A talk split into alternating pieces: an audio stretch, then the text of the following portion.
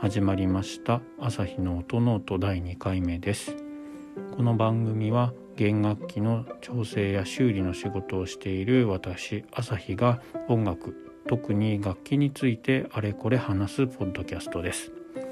楽器本体のいろいろから弦などのアクセサリー、そして音、ノートに関して思うがままに語っていきます。番組を通して普段触れる機会の少ないバイオリンやビオラ、チェロなどに少しでも興味と親しみを持ってもらえたら嬉しいです。はい、ということで今日2回目になりますね。なんとなく毎日更新できてるのは嬉しいですね。今日は、毛替えをたくさん、そんなたくさんはしてないですけど、毛替えをするっていうのがメインの一日でした。その中の一人は、週末、そして月曜と立て続けに本番があるっていうことで、毛替えをご依頼いただきました。その方が、前回毛替えをしたのが3ヶ月4ヶ月年末ぐらいですかねに交換をしていてもうちょっとスパンとしては結構短い感じはしますけれども、すごい惹かれる方なので、本人曰く弦にちょっと引っかからないというか滑り始めたので、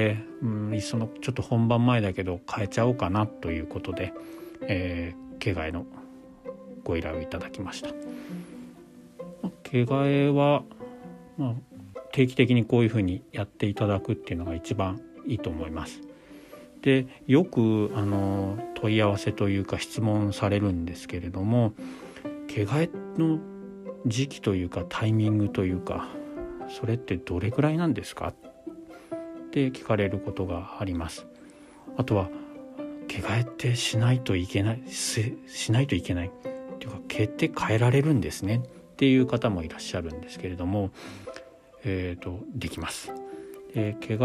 え、そうですね、タイミング、期間としてはこれも一概にこれが正解ですっていうのはないんですね。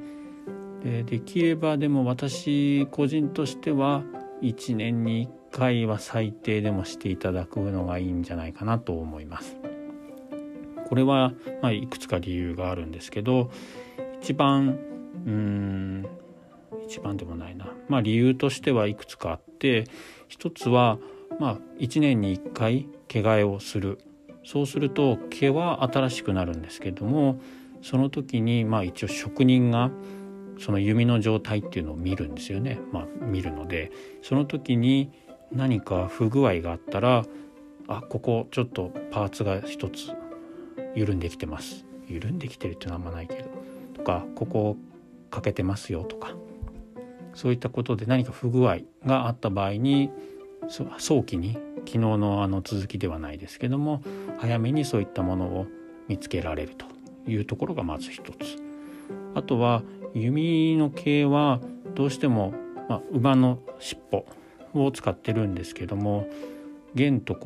擦り合わせて擦弦、摩擦の擦に弦楽器の弦で擦弦楽器なので、擦りつけて音を出しているので、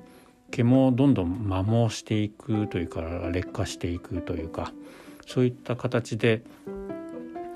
性能が落ちていってしまうんですよね。で、1年に1回ぐらい変えていただければ、その状態というを、ずっと均一に、1年丸々経ったのと交換したのではちょっと感じは変わるかもしれないんですけど、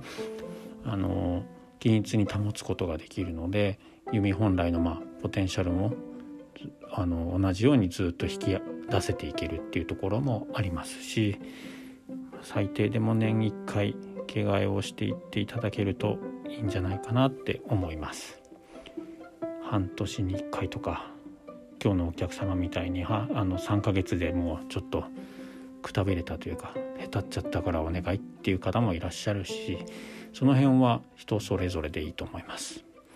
1日1時間しか引かない人、1時間も引く人、いろいろ捉え方はあると思いますけど、1日にそれぐらい引く人、あとは1日8時間がっつり惹かれる方、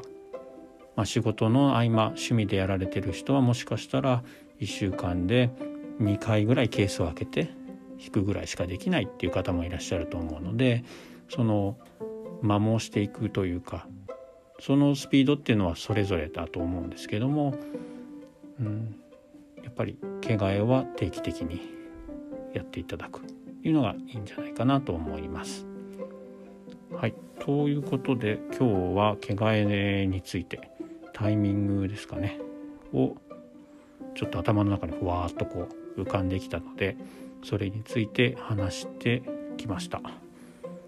さてと、もし質問とかがあったら、こういうふうな今回みたいにタイミングっていつぐらいですかとか、